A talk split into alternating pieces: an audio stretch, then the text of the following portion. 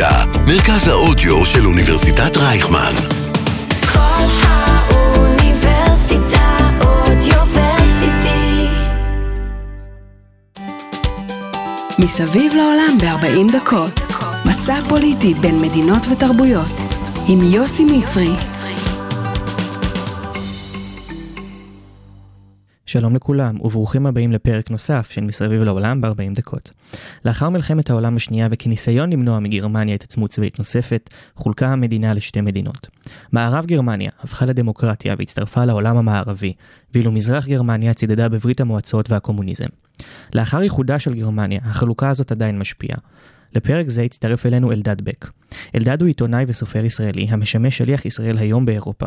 ספריו של אלדד, גרמניה אחרת, הקנצלרית ואלטרנטיבה, עוסקים במצבה הפוליטי-החברתי של גרמניה. בעברו היה אלדד כתב לענייני מזרח תיכון בגלי צה"ל ובעיתון חדשות, עורך חדשות החוץ בעיתון הארץ וכתב ידיעות אחרונות לגרמניה ומרכז אירופה. בנוסף, לאלדד תואר בלימודי ערבית ואסלאם מאוניברסיטת סורבון בפריז. שלום אלדד ותודה רבה שהצטרפת אלינו. שלום לך ושלום לכל מי שמקשיב לנו. אז uh, אנחנו בתקופת הזמן של סוף מלחמת העולם השנייה, uh, גרמניה הנאצית מובסת על ידי בעלות הברית, uh, וכדי למנוע מגרמניה סוג של התעצמות צבאית חדשה, היא מחולקת בעצם לארבעה אזורי כיבוש, שלטון, סובייטי מהצד המזרחי, אמריקאי, בריטי וצרפתי מהצד המערבי. למה בכלל קורה כל הדבר הזה? למה אנחנו צריכים למנוע מגרמניה ולפרד ולהפריד אותה? אה, מהסיבה המאוד פשוטה שגרמניה גרמה לשתי מלחמות אה, עולם, עמדה מאחורי אה, שתי מלחמות עולם שגרמו לעשרות מיליוני, מיליוני הרוגים, בעיקר באירופה, אבל צריך להתייחס בעיקר למלחמת העולם השנייה באמת בתור אירוע יותר גלובלי, שאגב לא התחיל דווקא על ידי הגרמנים, אלא על ידי היפנים כשהם פלשו אה, אה, לסין, האיטלקים גם כשהם פלשו לאיטליה, היו סימנים מתחילים למה שעומד אה, להתהוות, אבל אה, הנרטיב, ההיסטוריה המקובע והמקובל הוא שהפלישה הגרמנית אה, לפולין בראשון בספטמבר 1939 היוותה את מועד אה, תחילתה אה, של אה, מלחמת העולם השנייה, וללא ספק היוותה תאריך מאוד משמעותי מבחינת הפשע, הפשע נגד האנושות הגדול ביותר שגרמניה ביצעה באותה מלחמה. אחד מיני רבים, אם כי פשע בולט מעל כל האחרים, אה, וזו אה, השואה. מה שחשוב אולי אה, לציין זה שאנחנו נוהגים להתייחס לגרמניה בתור מדינה אחת, אבל במשך תקופה מאוד מאוד ארוכה, גרמניה הייתה מפוצלת ומפולגת להרבה מאוד מלכויות ונסיכויות. המצב הזה למעשה השתנה ב-1871, שאז נוצרת לראשונה בתקופה המודרנית אמ, גרמניה הגדולה, תחת ההנהגה של אה, פרוסיה. יש לנו איחוד כמעט מלא של כל המרחב דובר הגרמנית אה, תחת אה, ישות מדינית אחת, למעט כמובן האימפריה היריבה, האימפריה האוסטרו-הונגרית, שבאותה תקופה אה, שומרת על אה, קו יריבותי אה, מול גרמניה, אחר כך מצטרפת אליה במלחמת העולם הראשונה, וכמובן שווייץ ועוד חלקים כאלה ואחרים באירופה דוברי גרמנית. זאת אומרת שהתופעה של גרמניה הגדולה בעת המודרנית היא תופעה יחסית חדשה של 140, 150 שנה. אמ, והרצון בתום מלחמת העולם השנייה להחזיר את גרמניה למצב של אה, חלוקה, צריך להזכיר שגרמניה הייתה מחולקת לארבעה אזורי, אה, נקרא לזה אדמיניסטרציה, לא כיבוש, אמ, היה אומנם אה, את הצד הרוסי מול הצד המערבי, אבל הצד המערבי עצמו היה מחולק אה, שלושה חלקים, היה החלק האמריקאי, החלק הבריטי והחלק הצרפתי, ואנחנו גם ראינו את החלוקה הזאת לארבעה אה, אזורי אה, השפעה בברלין עצמה, אה, שהיוותה מעין אה, אי, ברלין המערבית, שהיוותה מעין אי בתוך אה, גרמניה המזרחית הקומוניסטית, והייתה מחולקת אה, לשלושה אה, אזורי השפעה. אז בעצם אנחנו יוצאים ממלחמת העולם השנייה ונכנסים לחצי השני של המאה ה-20 ולסוג של מלחמה אחרת, המלחמה הקרה. המאבק בין הגוש המערבי בראשות הברית לבין הגוש המזרחי בראשות ברית המועצות. והמצב הגיאופוליטי הזה בעצם משפיע על כל העולם. איך גרמניה בכל הסיפור הזה קשורה למלחמה הקרה? גרמניה נמצאת uh, בלב ליבה של uh, המלחמה הקרה, מאחר והיא הייתה למעשה מדינת גבול בין המזרח למערב. אה, מדינות נוספות שהיו בין, שחצצו בין המזרח אה, למערב באירופה, אם אנחנו מסתכלים על אה, אוסטריה, אם אנחנו מסתכלים על פינלנד ושוודיה, היו מדינות ניטרליות. גרמניה הייתה למעשה המדינה היחידה שבה הגבול בין המזרח למערב עבר בצורה פיזית. ולכן השפעת המלחמה הקרה הייתה מאוד מאוד משמעותית על גרמניה. בשנים הראשונות זה פחות בא לידי ביטוי. אבל זה, זה מגיע להקצנה מאוד משמעותית בשנת 1961, בין היתר, מאחר ולכל אורך התקופה בין 45 עד ל-61 הייתה בריחה די המונית של אזרחים ממזרח גרמניה הקומוניסטית אה, למערב, אנשים שלא רצו לחיות אה, תחת אה, משטר דיקטטורי ומצאו את דרכם יחסית בקלות, היה הרי מעבר די חופשי בין שני האזורים הללו, וגרמניה המזרחית אה, מגיעה למצב שבו היא חוששת מאוד מפני אה, הידלדלות אוכלוסייה אה, רצינית ביותר, זאת אומרת שתהיה מדינה בלי אזרחים, ולכן ב-13 באוגוסט 1961, בצל ההתחממות של המלחמה הקרה בין ארצות הברית ורוסיה, שבמחצית הראשונה של שנות ה-60 באמת היוותה איום מאוד משמעותי על שלום אה, העולם. אה, דברים שאנחנו עכשיו מתחילים לחוש אותם מחדש עם המצב שמתרחש באוקראינה, אבל אנחנו שכחנו לחלוטין את הפחד והאימה האמיתיים שהיו קיימים אה, בצדדים השונים מפני אפשרות של תחילתה של אה, מלחמה גרעינית. גם ארצות הברית, גם אה, אה, ברית המועצות באותה תקופה, הצטיידו בעשרות אלפי ראשי נפץ גרעיניים.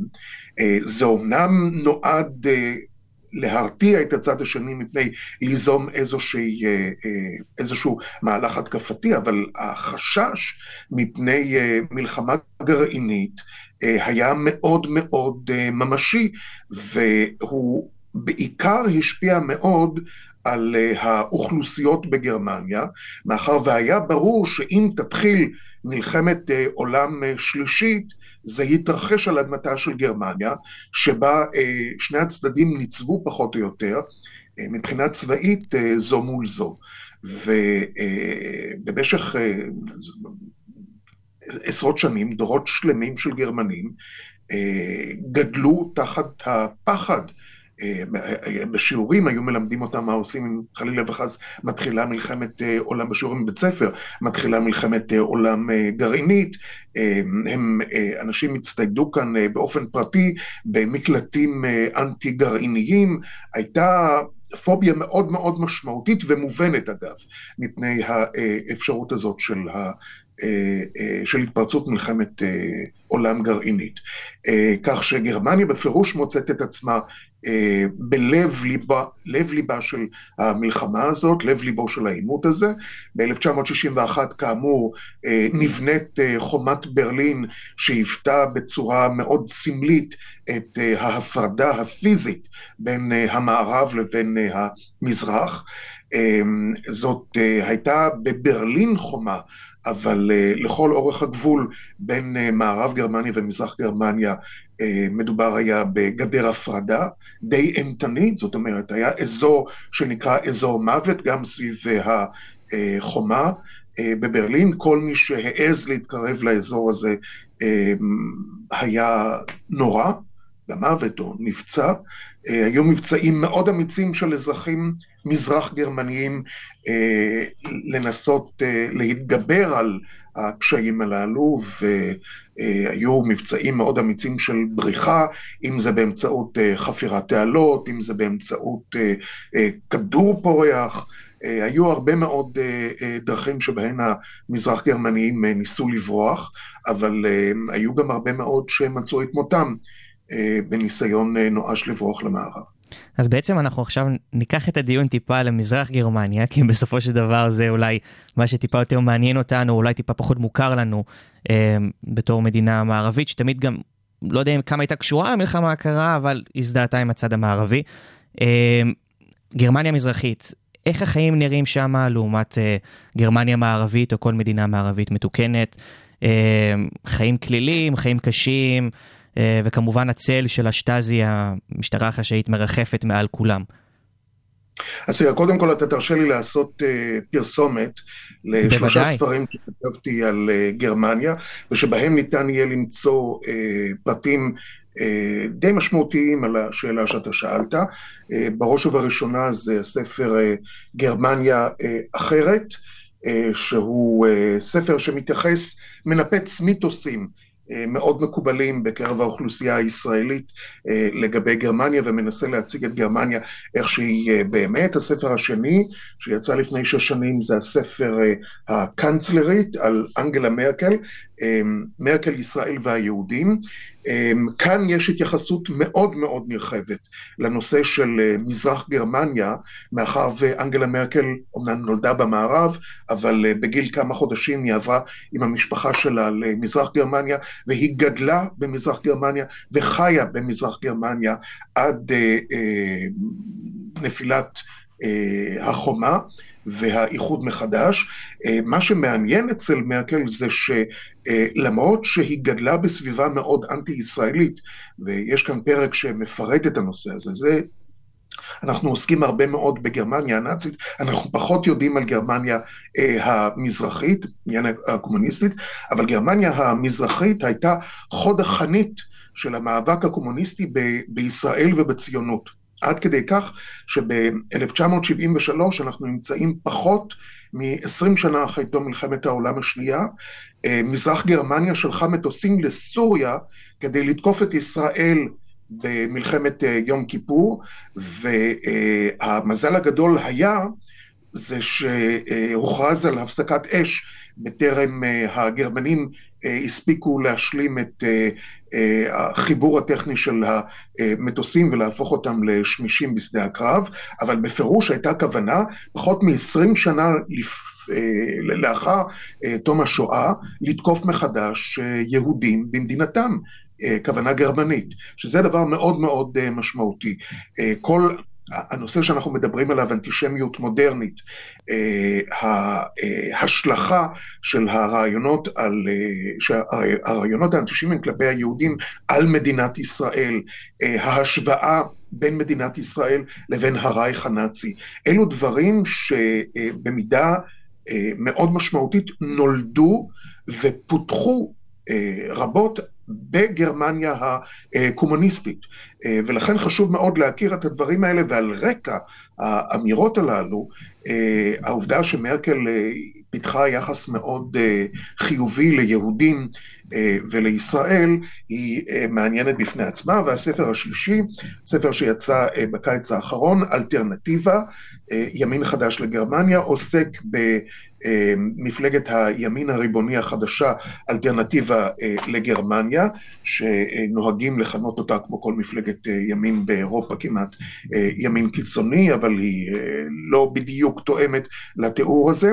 חלק מאוד משמעותי מההתפתחות של המפלגה הזאת קשור לאזורים שהיו פעם מזרח גרמניה, כי שם המפלגה הזאת היא מגיעה להישגים האלקטורליים המשמעותיים ביותר של שלה, ולכן אה, חשוב, אה, אה, הייתי אומר, לקרוא את שלושת הספרים כדי לרדת לעומקה של ההוויה אה, המזרח גרמנית. מזרח גרמניה הייתה דיקטטורה משטרתית אה, מוחלטת. אה, זאת אומרת שכשאנחנו מדברים על מדינת משטרה, אה, קרוב לשליש מהאוכלוסייה שיתף פעולה בצורה כזאת או אחרת. נתון מדהים. המשטרה על אה, משטרת החרש, השטאזי. אה, אני לא שמעתי את השאלה. לא, אמרתי שזה פשוט נתון מדהים, ששליש מהאוכלוסייה משתפת אה, פעולה עם המשטרה החשאית. כן, עכשיו זה, אתה יודע, במדינה דיקטטורית, אה, היו כמובן אלה שעשו את זה מתוך אה, הזדהות אידיאולוגית ורצון אה, לשמור על המדינה הקומוניסטית אה, הסוציאליסטית מפני אה, אויביה החיצוניים, והיו כאלה שחייבו אותם לעשות, אה, אה, את, אה, לקיים את שיתוף הפעולה הזה בכל מיני אה, אמצעים. אני מניח שאתה ואולי גם רבים אחרים ראו את הסרט אה, חייהם של אחרים, שמתאר בצורה מהממת איך כל החדירה הזאת לתחום הפרט אה, אה, על ידי סוכני השטאזי אה, באה לידי ביטוי, זאת אומרת שזה זה די מדהים, באזור שבו אני נמצא ב... פעם הייתה כאן מזרח ברלין, אה, פרנסלאו ברג, יש כאן אה, מוזיאון שטאזי, שבו מראים באילו דירות השטאזי השתמש כדי לעקוב אחרי אה, התושבים המקומיים, וזאת אה, תמונה אה, של הרובע מלאה בנקודות קטנות, זאת אומרת כמעט כל דירה שלישית פה הייתה שייכת ל... או לסוכן או לאנשים שהופעלו על ידי השטאזי. וביצעו מעקב, המעקב הזה בוצע אה, אם, אם זה באמצעות אה, פתיחת מכתבים, אם זה באמצעות האזנות סתר, היו מכניסים לך לתוך הדירה אה, מכשירי אה, האזנה והיו מקשיבים לך, היו אה, עוקבים אחריך במשקפות, אה, אנשים היו מדווחים עליך, גם אנשים מאוד מאוד קרובים אליך. זה אחד הדברים שהכי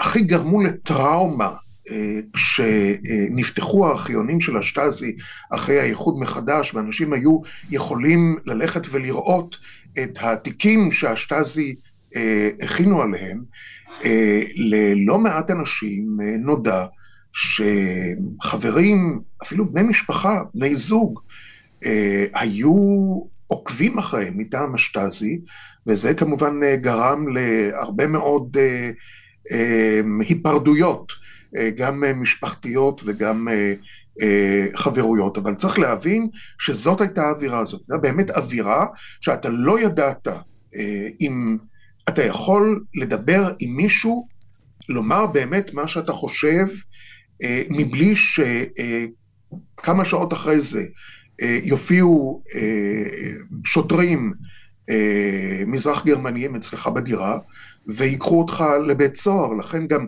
כל אלה, כל המגוחכים האלה שמדברים על הפיכתה של ישראל לדיקטטורה, בפירוש לא מבינים את משמעות המילה שהם מדברים עליה. הרי כל אחד אומר את דעתו בארץ בצורה מופרזת ומוגזמת. במזרח גרמניה, אם מישהו היה מעז להביע ביקורת כלשהי, כלשהי על מפלגת השלטון או על בכירי מפלגת השלטון, הייתה מפלגת יחיד, אה, אה, הוא, הוא מיד היה מוצא את עצמו בכלא. עכשיו, בתי הכלא המזרח גרמניים היו בתי כלא של אה, דיקטטורות עם כל אמצעי העיון, העינוי, החדישים והישנים שאתה יכול להעלות על דעתך. בין היתר גם אחד העונשים הכבדים ביותר היה בידודים ארוכים, אנשים פשוט לא, המשפחות לדוגמה, לא ידעו איפה נמצאים קרובי המשפחה שלהם שנחטפו על ידי המשטרה המקומית. מעבר לזה, גם דברים מאוד פשוטים. אתה לא היית יכול אה, לעבוד בעבודה שרצית, אתה לא היית יכול ללמוד את מה שרצית, הכל נקבע על ידי המדינה. אלה שנהנו מחופש יחסי היו כמובן חברי המפלגה הקומוניסטית ובני משפחותיהם, כל עוד הם אה, שמרו על אה, כללי ההתנהגות הרצויים בדיקטטורה. הם יכלו פחות או יותר לבחור במסלול חייהם, אבל גם כן לא מתוך איזושהי אה, שאיפה אישית למימוש אישי, אלא מאחר והמשטר השתמש בהם לצרכיו. זאת אומרת שהכל היה במדינה הזאת מכוון אך ורק לצרכיה של המדינה.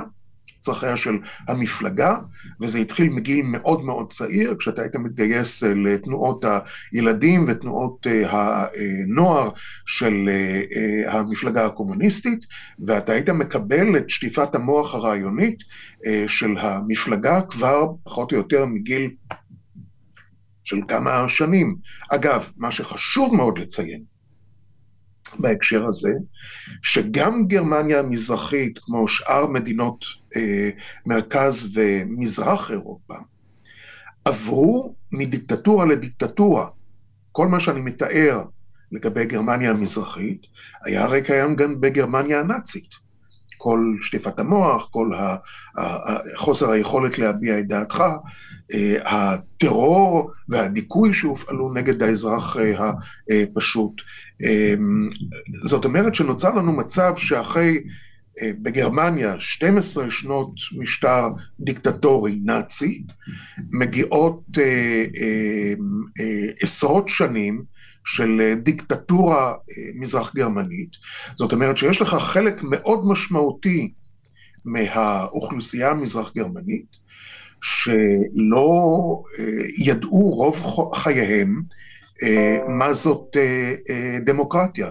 והם היו צריכים למעשה לעבור תהליך של למידה מחדש, כשהגיע האיחוד מחדש של גרמניה ב-1990, ובדיוק כמו שהנאצים לא נעלמו ב-8 במאי 1945, אלא נשארו חלק מהחברה הגרמנית והשפיעו על החברה הגרמנית גם במערב וגם במזרח. במזרח פחות מדברים על זה, אבל הם, הם לא הענישו את כל מי שהיה צריך להעניש, והם די שילבו ב, ב, במוסדות השונים אנשים שהיו אה, במפלגה הנאצית. אה, ב-1989, כשחומת ברלין אה, נופלת, ויותר מאוחר באיחוד מחדש, הקומוניסטים האלה לא, לא נעלמו, והמשיכו להשפיע אה, על אה, החברה הגרמנית מעבר למזרח גרמניה. אני בכלל, אני חושב שעצם העובדה שהיום יש לך בגרמניה המאוחדת אחוזים מאוד משמעותיים של דעת הקהל, שעושים השוואה בין היחס של ישראל לפלסטינים לבין אה, אה, היחס של הנאצים ליהודים, נובע, העובדה הזאת נובעת מעצם העובדה שהתפיסות שהיו מקובלות במזרח גרמניה, תפיסות שהיו מעודדות על ידי הממשל, אתה היית שומע את זה בטלוויזיה, ברדיו, קורא את זה בעיתונים, היו אומרים לך את זה בכינוסים של המפלגה. התפיסות הללו הפכו להיות חלק מהמרחב הציבורי הדמוקרטי בגרמניה המאוחדת, ומכאן אה, נובע, נובעת הסכנה המאוד אה, אה, חמורה לדעתי לעתיד היחסים בין שתי המדינות. אז בעצם אנחנו מדברים על מדינה, מזרח גרמניה כמובן, אמ, שנמצאת בחזית, כמו גרמניה המערבית, נמצאת בחזית של המלחמה הקרה, אה, על שלל כל בעיותיה והמתח שנוצר בעולם. אמ, מה היחס שלה כלפי העולם באופן כללי, למדינות העולם, וכמו שנגענו טיפה מקודם, מה היחס שלה כלפי ישראל? תראה, חשוב להדגיש בעניין הזה ששתי המדינות הגרמניות אה, נאבקו אה, בשנים הראשונות אה, על הכרה בהיותן המדינות הגרמניות האמיתיות. ומזרח גרמניה כמובן קיבלה גיבוי די נרחב מהגוש הקומוניסטי וכל השלוחות שלו ברחבי העולם, חלקים אחרים של העולם, אם זה באפריקה, אם זה בדרום אמריקה, אם זה באסיה, ובעיקר מהעולם הערבי. אני אחזור על זה עוד מעט. מערב גרמניה קיבלה את ההכרה ממדינות אה, המערב. אה, חשוב לציין ששתי המדינות הגיעו לאיזשהו דטנט ביניהם אה, עם הגעתו לשלטון של הקנצלר הסוציאל דמוקרט וילי ברנדט, שהייתה לו מה שנקרא Ostpolitik, מדיניות מזרחית של ניסיון להתקרב ולהרגיע את אה, המלחמה הקרה מול אה, ברית המועצות וגרורותיה במרכז אה, ומזרח אירופה. והמדיניות הזאת שהצליחה להביא להפשרה הדרגתית של היחסים בין שתי המדינות, הביאה להצטרפותן של שתי הגרמניות לארגון האומות המאוחדות ב... 1973.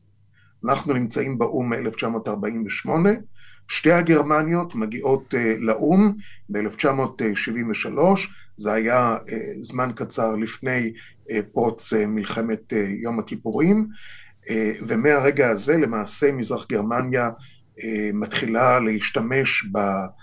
בימה הבינלאומית הזאת כדי לקדם את המדיניות האנטי-ישראלית האנטישמית שלה.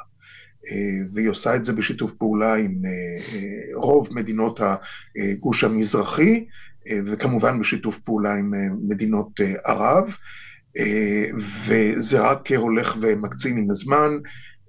אם הם מאוד התנגדו להסכם השלום עם מצרים, הם התבטאו בצורה איומה ונוראה כלפי ישראל במלחמת לבנון 1982, וגם כשהתחילה האינתיפאדה ב-1987, פחות או יותר שנתיים לפני שמזרח גרמניה נעלמת, מה שקורה זה שמזרח גרמניה שבתוך הגוש הקומוניסטי הייתה מובילת קו ההכרה באש"ף והסיוע באש"ף אה, מכירה למעשה אה, במדינת פלסטין, שעליה אה, אש"ף מכריז בוועידת אלג'יר, אלא מה, בכל התקופה הזאת, מה שמעניין, זה שלא היו קשרים בין ישראל ומזרח גרמניה, שזה דבר די נדיר, כי רוב מדינות מזרח אירופה הקומוניסטיות, לפחות עד מלחמת יום הכיפורים,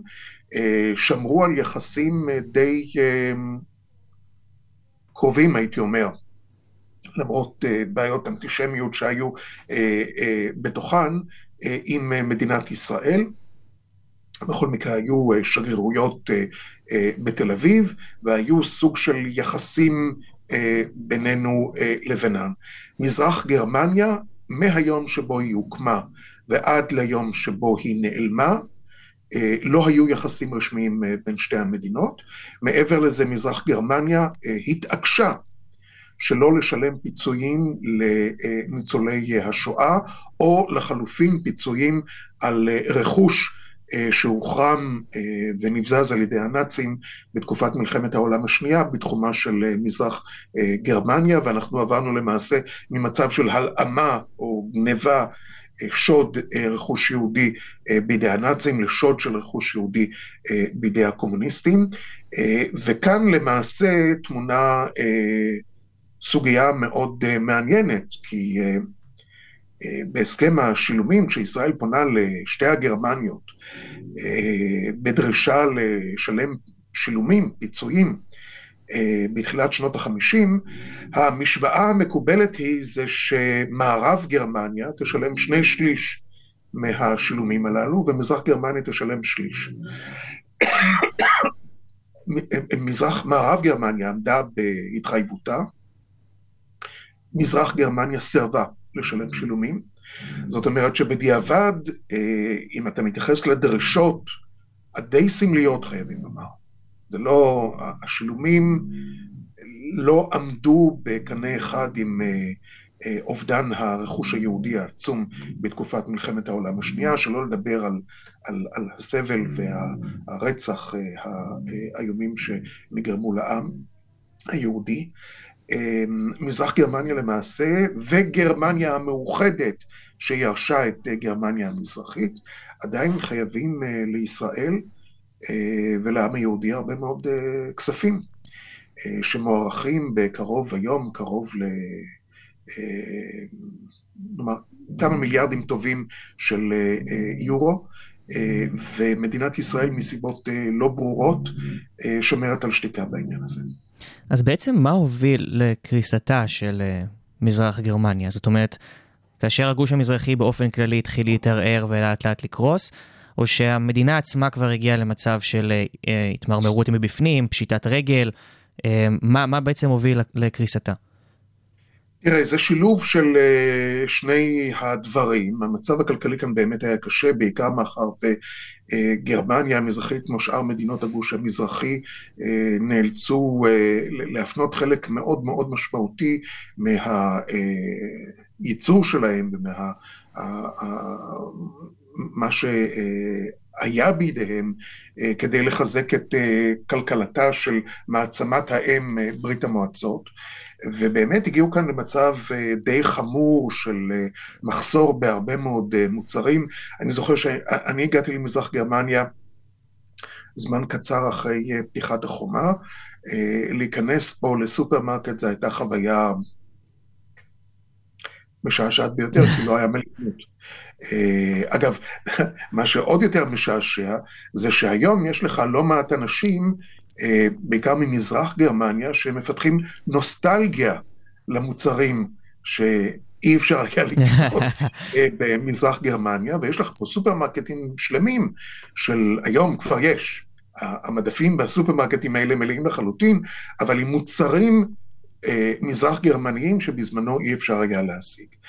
אה, אז כן, לכלכלה הייתה ללא ספק אה, השפעה, אבל תראה את המצב של קובה. גם בקובה היום, ושם המשטר הקומוניסטי מצליח להחזיק מעמד הרבה מעל ומעבר, המצב הכלכלי הוא מאוד מאוד קשה, ועדיין המשטר לא נופל. זאת אומרת שמשטרים דיקטטוריים יכולים להחזיק מעמד מעבר למשברים אה, כלכליים, אגב, מה שאני לא בטוח לגבי אה, משטרים דמוקרטיים.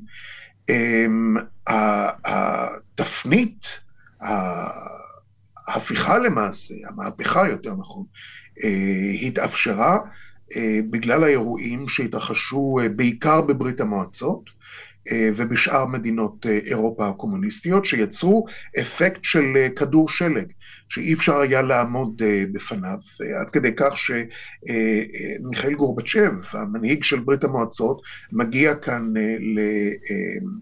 לברלין המזרחית, שחגגה 40 שנה להקמתה ב-1989, היא הוקמה ב-1949, אה, ואנחנו נמצאים ממש שבועות ספורים לפני אה, נפילתה של חומת ברלין, שברחובות יש כבר הפגנות המוניות די משמעותיות, וצמרת המפלגה הקומוניסטית המזרח גרמנית לא רוצה לשמוע על אה, פתיחות כלשהי. הם מתייחסים אפילו בזלזול לרוסים שבאים ואומרים להם, תפתחו, תפתחו, כי זה יגרום לנפילתכם. וגורבצ'ב אומר למי שבזמנו היה אה, ראש המפלגה הקומוניסטית כאן במזרח גרמניה, אומר לו, מי שמפספס את הרכבת, לא מגיע לשום מקום, אתם עומדים בפני קריסה והגיע הזמן שאתם... אה, עכשיו, המשטר הבין את זה מאוד מאוד מאוחר, שכבר אי אפשר היה לעמוד מצד אחד בפני ההמוניות של אה, ההפגנות אה, שנערכו ברוב אה, ערי מזרח גרמניה, התחילו מלייפציג והתפשטו במהירות בכל רחבי המדינה. מצד שני, מה שקרה, ולכך הייתה השפעה מאוד משמעותית על קריסת מזרח גרמניה, התחילה עוד פעם יציאה המונית של אזרחים מהמדינה. אה, לכיוון מדינות קומוניסטיות שכבר היו בשלבים יותר מתקדמים של דמוקרטיזציה, אה, בעיקר אה, צ'כיה והונגריה, צ'כוסלובקיה, סליחה, אז עוד הייתה מדינה מאוחדת והונגריה, ומהרגע שבו למעשה הונגריה וצ'כוסלובקיה פותחות את הגבולות שלהן למערב, בפני בריחה של מזרח גרמנים, בריחה מסיבית של מזרח גרמנים למערב, המשטר המזרח גרמני נמצא בפני המציאות שהוא ניסה למנוע בשנת 1961. זאת אומרת, התרוקנות של המדינה מאזרחיה. ו, אמ, וזה היה שלב מאוד מהותי ב, אה, ב, ב, בהחלטת הרשויות אה, ליישם הקלות מסוימות של יציאה ממזרח גרמניה, ובסופו של דבר קראה טעות, טעות אה, היסטורית של דובר הממשלה, שמכנס מסיבת עיתונאים כדי להודיע רשמית על ההקלות המתוכננות, ואז אחד הכתבים שואל אותו, אה, ממתי התקנות הללו נכנסות לתוקף? ואז אה, הדובר שלא היה בדיוק בעניינים, בסוד העניינים של מה צריך לומר וכולי, ולא היה מי שילחש לו על האוזן, אמר למיטב ידיעתי אה, מרגע זה. והאמירה הזאת, שנאמרת בסביבות שבע בערב, בתשעה בנובמבר 1989, תשעה בנובמבר בפני עצמו זה יום אה, בעל חשיבות היסטורית סמלית מאוד אה, בהיסטוריה הגרמנית, אה, ואז מתחילה הנהירה של אנשים למעברי הגבול בין מזרח ברלין למערבה, שאנשים פשוט באים לשוטרים ואומרים להם, הנה, אמרו את זה בחדשות, והשוטרים עצמם לא קיבלו הוראות אה, מה לעשות, ובאיזשהו שלב השוטרים נכנעים ללחץ, וברגע שזה קורה במעבר גבול אחד, אז זה נמשך לשאר מעברי הגבול, וכאן אנחנו עדים לאירוע ההיסטורי, אני חוויתי את זה. אה, אמנם הייתי אז בצרפת ולא בגרמניה, אבל אנחנו, אנחנו שגדלנו על החלוקה המאוד ברורה של העולם לשני כתבים, שאף אחד לא ראה איך החלוקה הזאת אה, מסתיימת. אנחנו ישבנו מול הטלוויזיה והיינו כחולמים. איש לא העלה על דעתו שהדבר הזה אה, יהיה בכלל אפשרי, ואנחנו כבר היינו במצב של אה, חידוש יחסים לא דיפלומטיים עדיין, אבל תרבותיים וכלכליים בין ישראל לפולין, להונגריה וכולי, היה, הרגישו שיש שינוי, אבל אף אחד לא תיאר לעצמו באותה תקופה שהשינוי יהיה כל כך דרמטי, ובעיקר אף אחד לא העלה על דעתו שהשינוי יהיה כל כך פתאומי. אז אנחנו עכשיו קופצים טיפה, לא, לא קופצים טיפה קדימה, אנחנו בעצם מגיעים לשלב של גרמניה מאוחדת, אמ, קריסתה של מזרח גרמניה, איחודה של כל גרמניה. וההשפעה של זה על ההווה, על היום. זאת אומרת, אה, האם היום עדיין יש הפרדה מסוימת, בין אם היא כלכלית, בין אם היא תרבותית, אה, בין האזור שהיה תחת מזרח גרמניה לבין מערב גרמניה? אה, כי כמו שקצת ציינת את זה מקודם, באזכור של המפלגת הימין החדשה, AFD, רובה מרוכזת במזרח גרמניה הישנה. ומצד שני יבואו ויגידו, אנגלה מרקל, הבאמת קאנצלרית מופלאה, שלטה ביד רמה, אפשר להגיד את זה. אמ, היא, היא במזרח גרמניה, היא הסמל להשתלבות הגרמנית החדשה. אז איפה בעצם אנחנו עומדים? איפה שאנחנו עומדים היום אה, זה שלא מעט גרמנים במזרח ובמערב טוענים שמזרח גרמניה ניצחה. ואתה אומר, אה, מרקל שלטה ביד רמה, אה, מרקל היום מואשמת על ידי הרבה מאוד אנשים בכך שהיא שלטה למעשה אה, בדמוקרטיה הגרמנית בצורה שמזכירה יותר את אה, המשטר הקומוניסטי המזרח גרמני אה, והעבירה, או יותר נכון, ניהלה מדיניות מבלי לשאול לדעתו של העם, מדיניות שהיא לא קיבלה מנדט מהעם ליישם, אם זה אה, בפתיחת אה, שערי גרמניה, גבולות גרמניה, להגירה ההמונית שאנחנו ראינו החל משנת 2015, אם זה התמיכה המאוד משמעותית הכלכלית והכספית אה, בחיזוק או הצלתו יותר נכון של מטבע היורו ושל יוון שבזמנו אה, עמדה בפני קריסה. אם זה אה, בכל מה שקשור אה, למדיניות האנרגטית וסגירת אה, כורי, כורי הגרעין כאן אה, בגרמניה, אה, היא ניצבת בפני, וכמובן אה, משבר הקורונה, הדרך שבה היא ניהלה את אה, משבר הקורונה. זאת אומרת שאנחנו חווים בקרב ציבור מאוד משמעותי של גרמניה היפוך יוצרות. הם מתייחסים לממשל הדמוקרטי כאל ממשל אנטי דמוקרטי, ואומרים שהם למעשה מהווים דור חדש של הדור שיצא לרחובות בשנת 1989 נגד המשטר הקומוניסטי והביא לנפילתו. זאת אומרת שהם לוחמי חופש אה, נגד אה, משטר אה, לא דמוקרטי שהשתלט כאן על המדינה.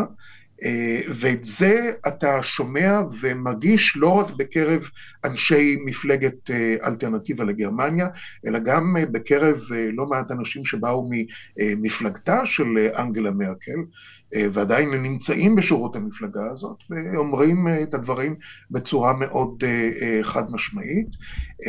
זה כמובן התחזק עכשיו בחוגים הימניים של האוכלוסייה הגרמנית, מאחר ויש לנו ממשלת שמאל מרכז, שגם היא מואשמת בעיקר בכל מה שקשור לשינוי המדיניות, האומנם איטי אבל עקבי, של גרמניה בנושא התחמשות אה, צבאית, בנושא מעורבות צבאית וכולי. אה, מה שמעניין מאוד לראות ולהדגיש, זה שהשינויים הגדולים ביותר אה, מבחינת התפיסה של ההתחמשות והצבאיות של החברה הגרמנית אה, בשנים האחרונות אה, התרחשה דווקא תחת אה, ממשלות אה, שמאל.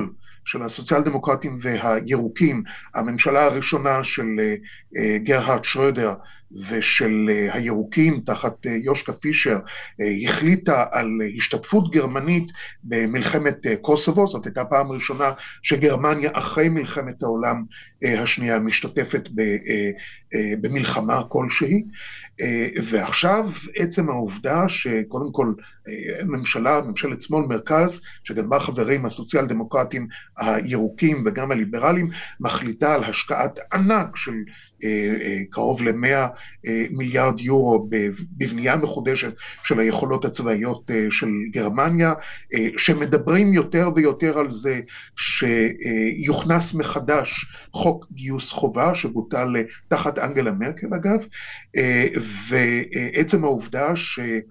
גרמניה מספקת אה, נשק אה, מתקדם ומתוחכם למדינה באירופה שנמצאת במלחמה נגד מעצמה שיכולה לאיים אה, צבאית על גרמניה.